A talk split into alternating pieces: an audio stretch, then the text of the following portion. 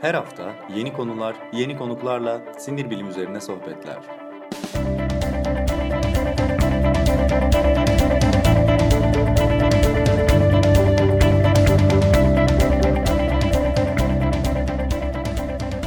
Neuroblog Podcast başlıyor.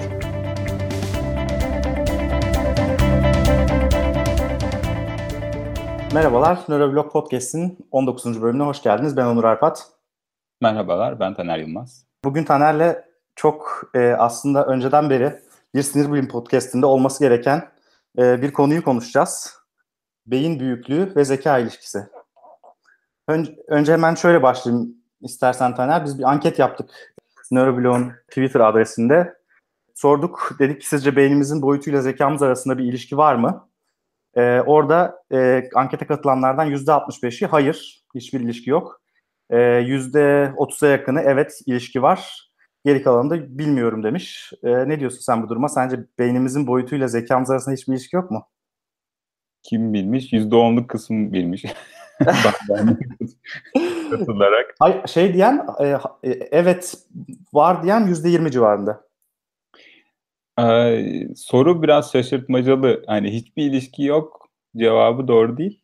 Direkt bir ilişki var mı olmalıydı herhalde. Evet. Aslında direkt bir ilişki e, az ya da çok var değil mi? Yani en azından şunu biliyoruz biz. E, doğuştan çok küçük beyinli, mikrosefali diyoruz buna ve çok büyük beyinli insanlarda makrosefali aslında zeka ile ilgili bir takım sorunlar olduğunu biz biliyoruz. Gelişimsel e, durumlardan kaynaklanan bazı sıkıntılar olabiliyor.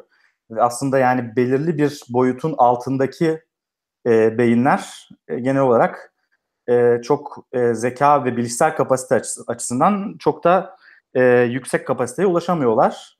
E, aynı şekilde çok büyük olanların da tabii başka sıkıntıları oluyor. Orada e, başka gelişimsel sorunlar yaşanıyor. E, aslında insan beyninin genel olarak bir üst ve alt sınırı var normal fonksiyon görebilmesi için. E, boyutla ilgili olarak şöyle bir şey var. Ben de onu e, söyleyeceğim. Yani e, minimum bir e, beyin boyutu olmalı mı belli fonksiyonlar için? Asıl sorulardan birisi bu bence. Detaylarına hakim değilim açıkçası ama e, şimdi karşılaştırılmalı e, anatomi, nöroanatomi şeylerin çalışmalarına biraz baktım. Mesela böceklerde vesairede giderek hani canlıyı küçülttüğünüzde beyin aynı oranda küçülmüyor. Mesela insanda işte ortalama olarak 1 bölü 45 beynin bedene oranı aşağı yukarı. Ee, bu bir karınca da aynı olmuyor. Karınca da 1'e 7 gibi oluyor. Yani mesela vücudunun 7'de birisi beyin ya da merkezi sinir sistemi gibi oluyor. Bu şöyle bir şey e, açısından, şöyle bir yorum açısından önemli. E, belli miktarda nöral aktivite, beyin işlevi diyebileceğimiz bir şey yapabilmek için belli bir büyüklük lazım. Yani minimumu var saydan başı. Evet. Ee, ama enteresan bir şekilde mesela çok küçük beyinli insan atalarının bile çok iyi fonksiyon gördüğünü görüyoruz biz. Mesela işte hobbitler olarak adlandırılan çok işte bundan 15-20 bin yıl önce uzak Doğu Asya'da e, yaşamış, Flores Adası'nda yaşamış e, Homo floresen, floresensis e, denilen canlının aslında e, beyin hacmi yaklaşık 400 santimetre küp kadar. Ama biz biliyoruz ki bu çok küçük beyinli insan insansılar diyelim. İnsanın doğrudan atası değil çünkü. Bile çok ciddi bir şekilde düzgün fonksiyon görebilmişler. Hatta denizcilik yapmışlar, uzak adalara gitmişler işte vesaire. Bu aslında insanın evrimsel gelişiminde sürekli bir beyin büyümesi var. İşte Australopithecus'ta 400 santimetre küpken işte Homo habilis, Homo erectus, Homo sapiens'te giderek daha fazla artmış ve e, 1500 santimetre küpe kadar gelmiş 400 santimetre küpten. Böyle bir giderek beynin büyümesi eğilimi var evrimsel olarak. Ama 400 santimetre küp beyinli akrabalarımızın da gayet fonksiyonel bir şekilde çalışabildiğini e, görüyoruz. En azından belli bir zeka seviyesine sahiplermiş. E, fonksiyon deyince şimdi fonksiyon olarak neyi düşünmeliyiz? O da sorulardan birisi. Mesela e, dün böyle Twitter'da bir muhabbet dönerken fark ettim. E, Twitch'in oral bir şey e, tweet'i retweetleyip yazmıştı. Bir tane arı duvardaki çiviyi söküyor oraya yuva yapabilmek için. Ya burada bir hani gerçekten ciddi bir nöral aktiviteden bahsediyoruz. Yani evet. biliyor demek yani böyle bir çıkarım yapabilen bir hayvandan bahsediyoruz. Şimdi, Özellikle arılar, karıncalar gibi aslında memeli olmayan çok uzakta yani e, şeylerin bile çok e, akıllıca, zekice hareketler yaptığını sıklıkla görüyoruz. Buradan tabii şeye de gönderme yapmak lazım. Frans de Waal'ın e, Waal'in şeyi e, hayvanların ne kadar zeki olduğunu anlayabilecek kadar biz zeki miyiz? E, başlıklı kitabına. Tabii o ayrıca bir tartışma konusu olmalı. E, fakat şöyle bir terim var. Mesela bu güzel olabilir. Çok antroposentrik yani insan merkezci. Fakat e, biri çıkıp 1800'lerin sonuna doğru psikozoik çağ diye bir şey ortaya atmış. Psikozoik de diyebiliriz. E, bu şöyle demek insan e, şöyle çevrilebilir. İnsan zekasının, insan e, bilişinin dünya üzerinde olduğu çağı böyle adlandırabiliriz. Bunu da aşağı yukarı 3.4 milyon yıl öncesinden başlayıp son e, işte e, 8000'li yıllara yani bronz çağı ile başlayan e, metali işleyebilecek çağlara girdiğimiz zamana kadar alınan bir dönem gibi kabul etmişler. Çok göreli bir tanım aslında ama biraz önce senin söylediğine de çok e, oturuyor. Yani minimal işlevler sadece e, işte hayatta kalmayla ilgili değil, kültür oluşturmaya doğru giden işte ya da örneğin e, alet kullanmaya doğru giden işlevleri de yerine getiren bir beynin ortaya çıktığı dönem. E, buradan aslında şey söyleyebiliriz. Senin dediğin işte Pliosen dönemden itibaren e, ki bu da aşağı yukarı 5 e, ila işte 1 milyon yıl, 5 milyon yıl öncesiyle 1.8 milyon yıl öncesi demek. E, bu dönemden itibaren işte e, bunun 3 milyon yıl öncesine zaten Australopithecus denk geliyor. O dönemden itibaren senin tam söylediğin şeyle hani beyin büyüklüğünün 400 mililitreden başladığı Australopithecus'tan sonrasına psikozoik ya da psikozoik olarak bir adlandırma da yapmışlar bu arada. Yani evet aşağı yukarı herhalde burada biraz mutabıkız. Yani minimum bir beyin gerekiyor e, insanın fonksiyon görebilmesi için en azından ve buna özelde bir çağ adlandırması bile var aslında. Tabii çok hani senin de dediğin gibi antropomorfik bir bakış açısından belki uzaklaşmak için e, şöyle bir şey düşünülmüş ilk başta. Yani beyin büyüklüğü zekanın göstergesi ise o zaman biz de en zeki canlılar isek şu yeryüzünde o zaman en büyük beyin bizim beynimiz mi, insanların beyni mi diye düşünülmüş ve tabii kolayca bu sorunun yanıtının hayır olduğu bulunulmuş. Biz biliyoruz ki mesela bu ispermeçet balinası denilen çok devasa birkaç tonluk balinalar var. Onların beyinleri 8-9 kilogram yani insan beyninin yaklaşık herhalde 5-6 katı büyüklüğünde. E, ya da fillerin beyinleri 5 kilogram civarında. Onlar da insan insan beyninin 3 e, katı büyüklüğünde, 3 ila 4 katı büyüklüğünde. Bu noktada aslında insan beyninin e, çok da yani en büyük beyin olmadığı ve beynin sadece büyüklüğünün e, zeka açısından bir numaralı gösterge olmadığı e, çok açık hale gelmiş. Buradan, e, yan, buradan yürüyememişler ama oradan yürümeye çalışanlar hala ısrarlı olmuş yani. Bin, e, bu belki biraz daha erken 1800'lerin ikinci yarısından itibaren 1800'lerden itibaren bu karşılaştırmaları yapmakla ilgili çalışmalar var. E, bu arada hazır sen Almanya'dayken şey çok efsaneydi. Bunu da araya sokuşturmadan edemeyeceğim. Ee, Doğa Tarihi Müzesi Berlin'deki bu açıdan çok efsaneydi. Mesela 1500'lerden itibaren o e, materyallerin nasıl korunduğu vesaire çok büyük eksik gerçekten bizdeki büyük eksiklerden biri. Şunu söyleyecektim bu e, buna ikna olmayan arkadaşlar olmuş tabii tarihte. Sonra tutup kafa taslarını ölçmeye çalışmışlar hala arada bir fark göstermek için afile çabalardan bazı bazıları da bunlar. Doğru. O da frenolojiye e, girmiş. Tabii başka bir e, şey e, kara bir sayfası olmuş sinir bilim tarihinin 1700'lü yıllarda.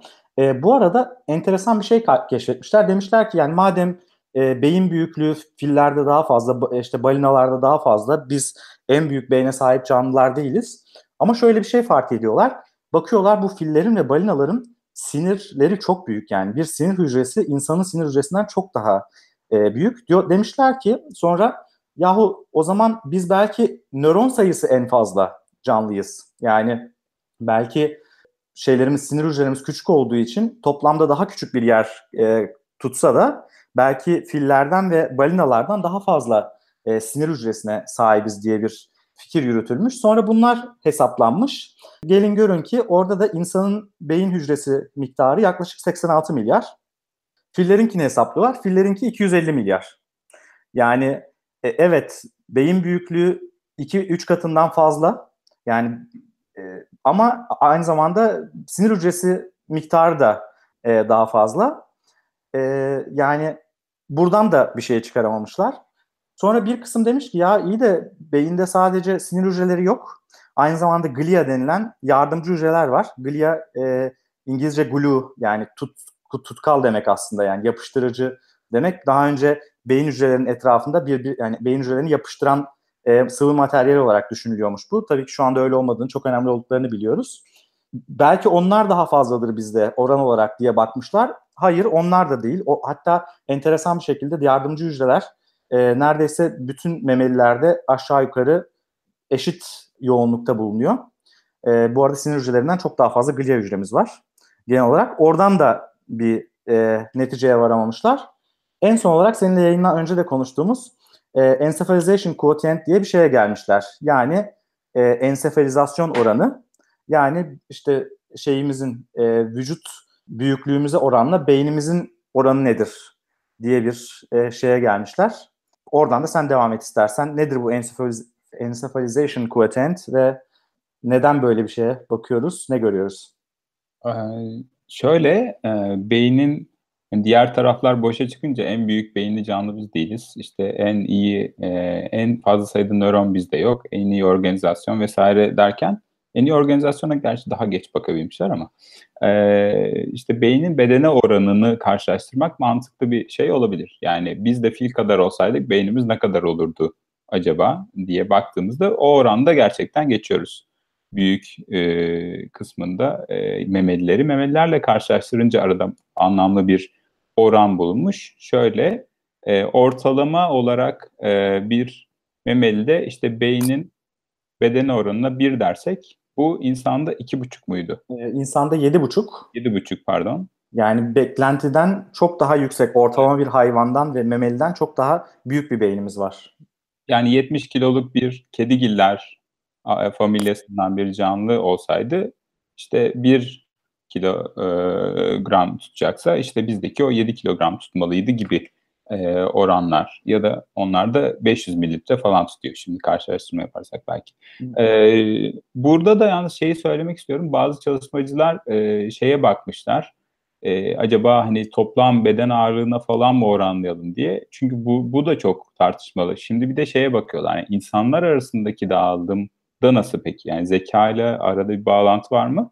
Ufak miktarda var ama yüzde birini falan öngörebiliyor. Yani yüzde bir oranında zekadaki sapmayı öngörebilen bir beyin büyüklüğü beden oranı var.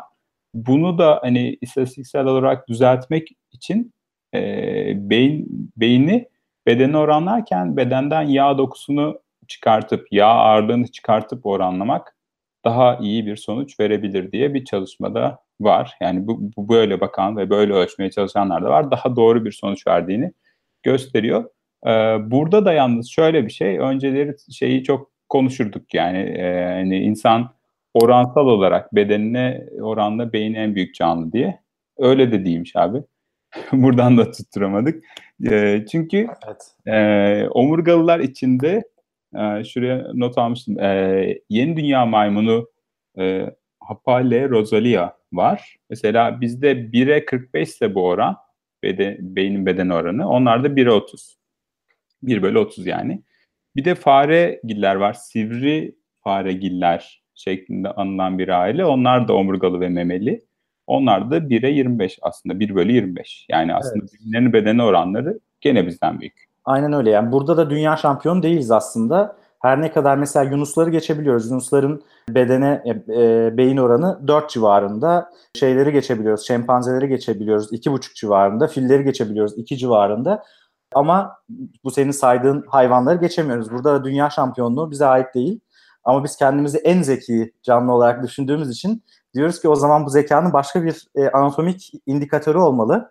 e, zekayı şey yapabileceğimiz, gösterebileceğimiz. Buradan da aslında şuna gelmişler. Ya demişler ki yani eğer şeyse e, yani biz beynin tamamının ya da nöronların tamamını değil de e, belki de zekayı bir kısmına, beynin bir kısmına ya da nöronların bir kısmına borçluyuz e, demişler ve bunun üzerinden ölçümler yapmaya başlamışlar. Burada da aslında en temel e, buldukları ölçümlerden bir tanesi e, beynin bu evrimsel olarak en gelişmiş kabuk korteks kısmının dışında birkaç milimetrelik bir gri madde vardır beyaz maddeye gelmeden önce. O korteks kısmının e, insanlarda oldukça e, kalın olduğunu diğer hayvanlara göre göstermişler ve zekamızın temelinde bu böyle altı katmanlı birkaç santimetre e, birkaç milimetrelik bir katmandır. E, ona göre bizim daha zeki olabileceğimizi yani diğer hayvanlardan bu konuda ayrılabileceğimizi e, göstermişler. Artı şöyle enteresan bir şey var.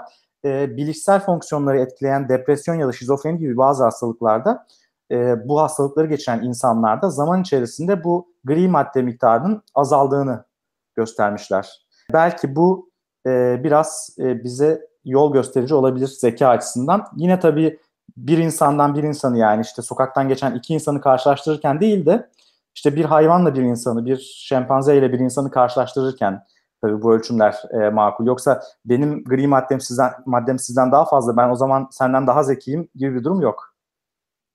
Ee, burada da şeyi söylemek önemli. Sahiden korteksin yapılanması e, ve kalınlığı önemli. Ciddi yani oradan bir fikre varabileceğimiz e, yegane ölçümlerden biri herhalde. E, korteks ne kadar katmanlı yapıdaysa o kadar iyi. Fakat şöyle şeyler var. Örneğin otizme e, yol açtığı düşünülen çeşitli faktörlerden birisi de o beyindeki moleküler organizasyon ve hücre organizasyonu. Orada katmanlarla ilgili bir sorun yok. Hatta bazen o katmanların sayısı fazla ve yapısı daha fazla, daha kalın bir korteks var. Fakat aradaki organizasyon kötü. Yani o katmanların e, şey, kalınlığı, korteksin kalınlığı kadar e, şeylerin hücrelerin birbirleri arasındaki organizasyonu da oldukça önemli. Buradan biraz şeye geliyoruz aslında yani e, bir hücresel bir e, desen var kortekste başta olmak üzere. Bu yapılanma çok önemli e, bir fark yaratıyor. Biraz majör anatomiye dair bir şeyler de söyleyebiliriz. İzleyicilerden birisi acaba insan beyninde makbul olan nedir? Kaymak gibi pürüzsüz mü yoksa tarla gibi çukurlu olan mı diye. akıl tutuşması her zaman e, akıl tutuşması arkadaşımızın her zaman e, her hafta biz dinleyen çok sabit dinleyicilerimden bizden bir tanesi güzel bir soru sormuş. Buyur cevap ver abi. Ee, abi kaymak gibi olunca pek işlemiyor. Şeye bakarsanız çünkü öyle kaymak gibi pürüzsüz beyinler e, ve cilt bakımından yeni çıkmış gibi görünen beyinler ile aramızdaki e, fark e, o sulkuslar ve giruslar. E, giruslar katlantı, sulkuslar da aralarındaki boşluklar. E, ne kadar fazlaysa beyin kendi üzerine o kadar fazla katlanmış, o kadar fazla korteks var demek bu. Mesela fare beynine bakarsanız anatomideki en önemli farklardan birisi budur. Bize yakın olan e, şempanze işte ya da kuyruksuz maymunlara bakarsanız beynin büyük oranda benzediğini görürsünüz. Mesela şempanzede bu kıvrıntılar da, bu girus ve sulkuslar da oldukça benzerdir. Tabii ki şey kortek, korteks yapısı ve boyutları aynı değil. Oldukça farklı var. Kıvrımları aslında e, beynin e, bulunduğu kafatasının içine sığamaması, sığamamasından dolayı e, yer arttırmak için aslında içine girip çıkması bir şekilde alan yükseltmeye çalışması. Sonuçta aslında beynimizin yüzey alanı 2,5 metrekare. 2,5 metrekareyi küçücük bir e, kafatasının içine sığdırmaya çalışıyor bir nevi. Ama bu noktada da aslında dünya şampiyon değiliz. Çünkü Yunuslar bizden çok daha kıvrımlı beyinlere sahipler. Ya aslında burada ilginç bir şey de var. Otostopçunun galaksi rehberinde vardır ya hani e, insanlar dünyanın en zeki ikinci canlısı olarak geçerler. Çünkü Yunusları e, orada birinci olarak e, düşünürler. Hani hep şey gibi yani karşılaştırdığımız zaman aslında beyinlerimizde Yunuslar gerçekten insanla birçok alanda yarışmaya aday beyinleri birebir karşılaştırdığımız zaman. E, ama Yunusların da bir takım e, o noktada şeyleri var artık ne diyeyim farklılıkları var insanla. Örneğin Yunusların hipokampusu mesela beyinlerine oranla çok daha düşük. Hipokampus e, hafızaların oluşturulmasından ve çağrılmasından sorumlu beyin bölgesi.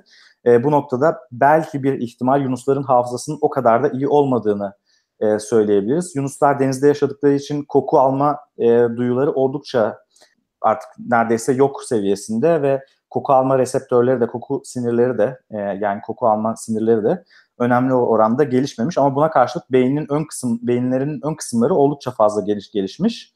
Enteresan bir şekilde mesela yunusların ön beyinlerinin yani evrimsel olarak en gelişmiş serebral kortekslerinin tüm beyine olan oranı insanlardan bile fazla. Yani çok ciddi bir rekabet yapıyorlar yunuslar. Goodbye and thanks for all the fish şeklinde. Aynen öyle. Ve şey de yani sosyal hayatlarına baktığımız zaman mesela yunuslar e, insanla birlikte bu böyle hardcore bir laf olacak ama insanla birlikte zevk için öldüren ikinci tür aslında e, tüm hayvanlar aleminde diyebiliyoruz en azından. Biyolog varsa daha iyi biliyorsa beni düzeltsin. E, ama çok da sosyal, çok daha geniş bir, e, zengin bir sosyal hayatları var. Onu da biliyoruz deniz aleminde. Yani yunuslar çok ciddi bir rekabet oluşturuyor insan beynine karşı. Ee, buradan nereye bağlayacağımızı ben de bilemiyorum. Yaşasın Yunuslar diyerek çıkabiliriz. tamam o zaman ben şö- şöyle bağlayayım. Dediğin gibi senin beyin organizasyonu çok önemli. Ee, mesela şunu biliyoruz biz. Beyindeki hücre sayısı e, çok önemli olmayabilir. Beyindeki işte kıvrım açısından da en iyi olmayabiliriz ama mesela organizasyon açısından, sinaptik bağlantılar açısından yani sinir hücrelerinin birbiriyle yaptığı bağlantılar açısından insan beyni gerçekten de e, özel bir e, beyin ve hani diğer hayvanlarla aslında bu alanda e, çok ciddi bir şekilde fark atıyor diyebiliriz. Mesela fil beyninden bahsettik. Fil beyni e, 250 milyar nörondan oluşuyor ve yaklaşık 5 kilogramlık bir beyin ama fil beyninin %98'i sadece yani yüz, filin beyindeki nöronların %98'i e, sadece beyincikte. Tamamen o koca vücudun dengesini sağlamak üzere %98'ini harcıyor e, bütün e, nöronlarının. İnsanda şeydeki beyincikteki e, oran genellikle %60-65 civarında diye düşünülüyor. Yani %2'si sadece 5 milyar hücre fillerde başka amaçlar için kullanılıyor. Hareket dışındaki amaçlar için. Bu da tabii yani çok e, ciddi bir fark oluşturuyor insanla fil arasında. E, Yunuslarda bu arada insanda 16 milyar olan serebral korteks e, hücre sayısı Yunuslarda 37 milyara çıkıyor. Yine Yunuslara bağladım. Çok etkilendim bugün araştırırken. Abi şey akıl tutuşması polis olan Yunuslar değil mi diyerek konuyu noktalamış bence. o noktada yorum yapmak istemiyorum. Tutuklanırım. ee, şöyle e, burada şuna da dikkat çekmek lazım. Sayeden e, kortikal yapılar arasındaki projeksiyonlar açısından da insan beyni oldukça gelişkin. E, bizim çeşitli beyin devrelerimiz var ve hastalıkları da birçok açıdan bunlarla temellendirip açıklayabiliyoruz. Kortikal dediğimiz alanlar ile kortikal alanlar ya da beynin işte daha ön prefrontal frontal alandaki e, soyut düşünmeye yönelik, problem çözmeye yönelik alanlarıyla daha limbik yani daha biyolojik fonksiyonlara yönelik ve hafıza gibi daha temel alanlar arasındaki projeksiyonlar da çok çok zengin. Buna ilişkin çalışmalar da çok da renkli görüntülemeler yapabilen artık çalışmalar da var moleküler düzeyde takip edebildikleri için. Ee, ve bunlar da bize şeyi gösteriyor yani arada bir organizasyonel fark var. Ee, bu şey yine tabii e, boyutun hiçbir anlamı yoktur demek e, değil.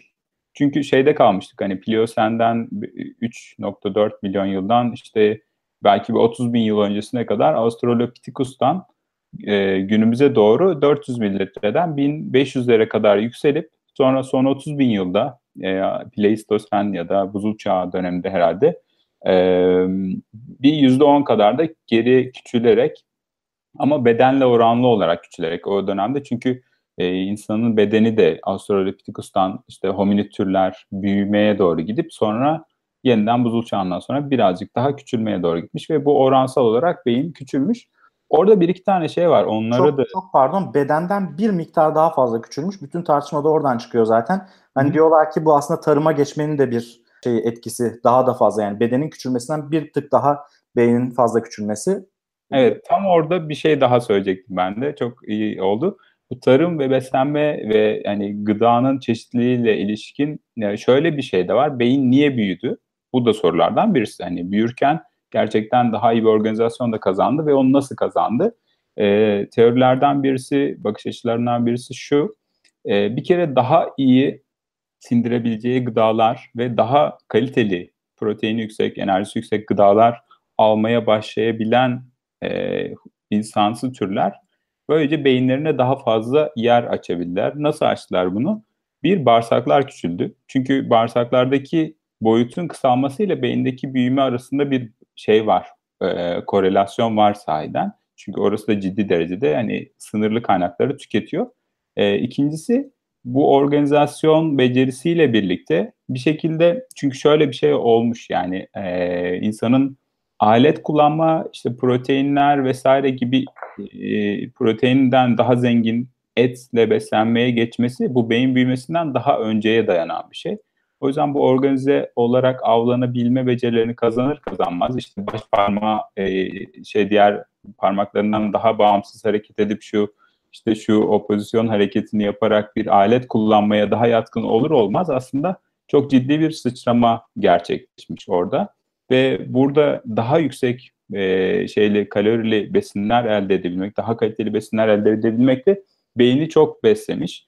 E, şey teorisi bile var mesela beyin hızla büyürken ve iki ayak üzerinde yürürken Afrika savanlarında mesela beynin büyümeye devam edebilmesinin en önemli e, destekçilerinden birisi de şu anda hani kafanıza taş geldiğinde kafası yarıldı diye şarıl şarıl kanayabilen bir e, şey kafa derimizin olması. Çünkü bu da beyni gerçekten çok ciddi derecede maruz kaldığı ısı şokundan e, koruy, korumak üzere çok ciddi bir e, regülatör mekanizma haline gelmiş. Yani bir radyatörümüz var kafamızın üzerinde. E, bunun gibi çeşitli anatomik e, değişikliklerinde bunu desteklediğini, beyin büyümesini ve organizasyonu desteklediğini de söylemek lazım. Evet. Ee, senin dediğin şey hani bir simülasyon olsaydı bu evrim tarihi yapmak istediğin en son şeylerden bir tanesi aslında beynini büyütmek olurdu. Çünkü ya beyin çok fazla enerji harcayan bir yapı. Onu durduk yere büyütmek hani çok fazla bir şekilde senin başka yerlerden enerjini tasarruf edip oraya aktarma anlamına geliyor. Ama bu senin bahsettiğin işte e, işte yemek yani ne denir? Yemek pişirmenin bir şekilde ateşin başarılı bir şekilde kullanıp yemek pişirmenin e, düzgün bir şekilde yapılabilmesiyle birlikte yemeklerin sindirimi kolaylaşıyor. Yemeklerin sindiriminin kolaylaşması e, bağırsakların kısalmasını sağlıyor. Oradan edilen tasarruf ve gelen enerji de aslında e, beynin bu kadar büyüyebilmesini sağlıyor. Hemen bir soru alayım. E, beyni maddesel olarak incelediğimizde diğer hayvanlardan açık ara farklı, avantajlı olduğumuz tek bir yön yok mudur? Ne dersin? Söyledik ya az önce söyledik. yok yani e, şeyden bahsediyor. Hani anatomik olarak tek bir yön yok mudur? Maddesel Anatomik olarak yani. olarak Maddenin şeyi, Şöyle, materyalin kendisi.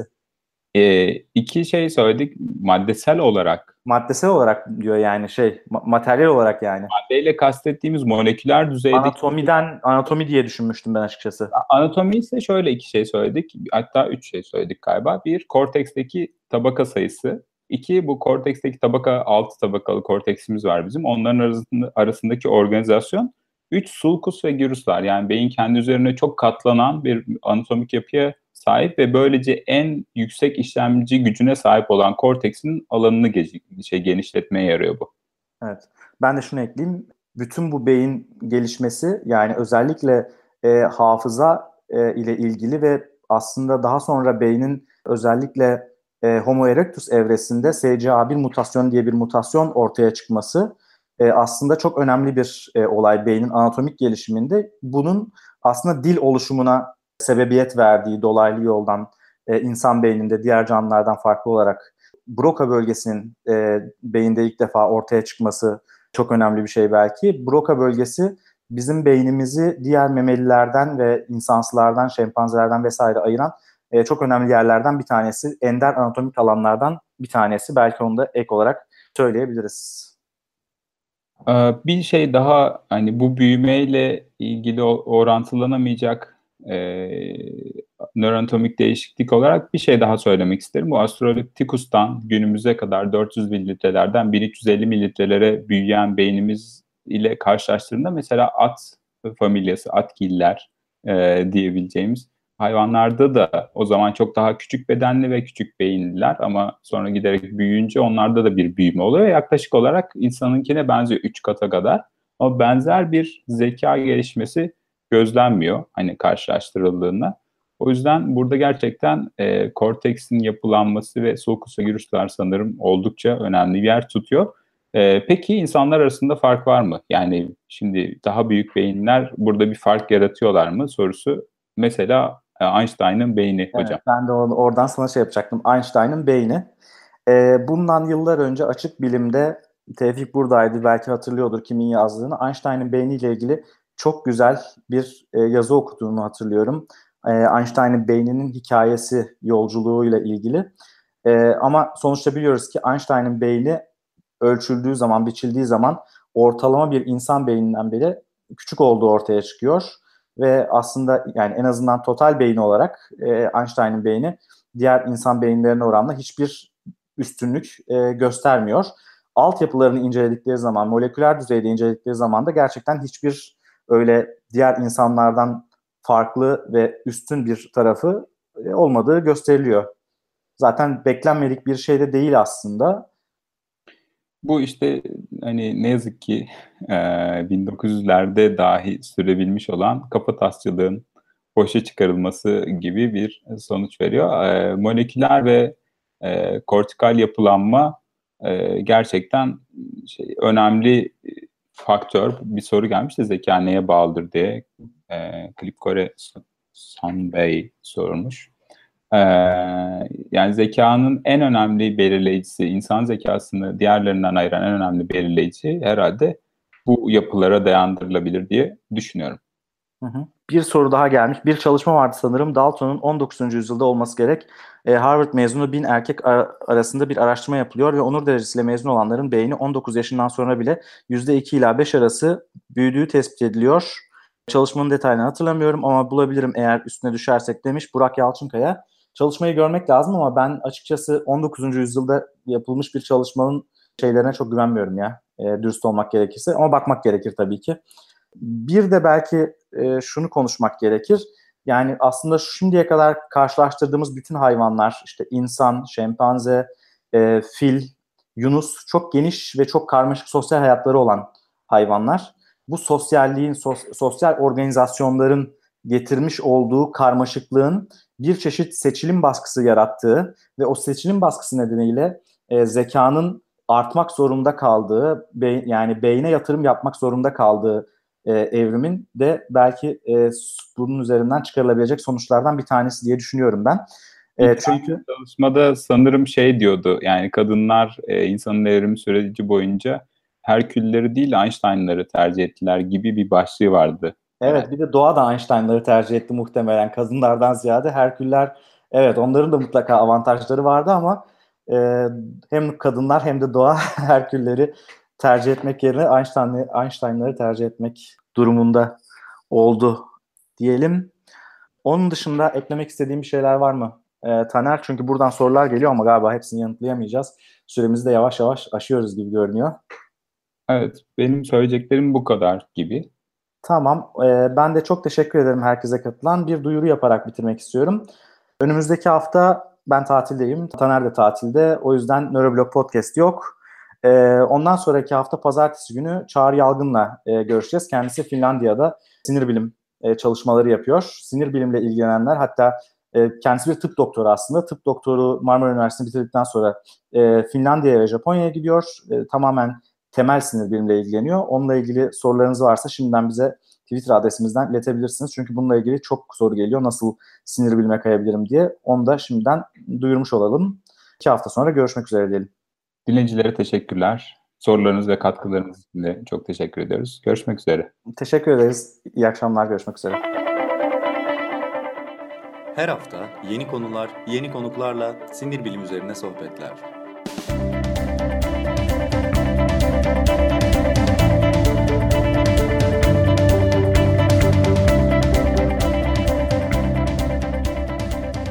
Neuroblog Podcast sona erdi.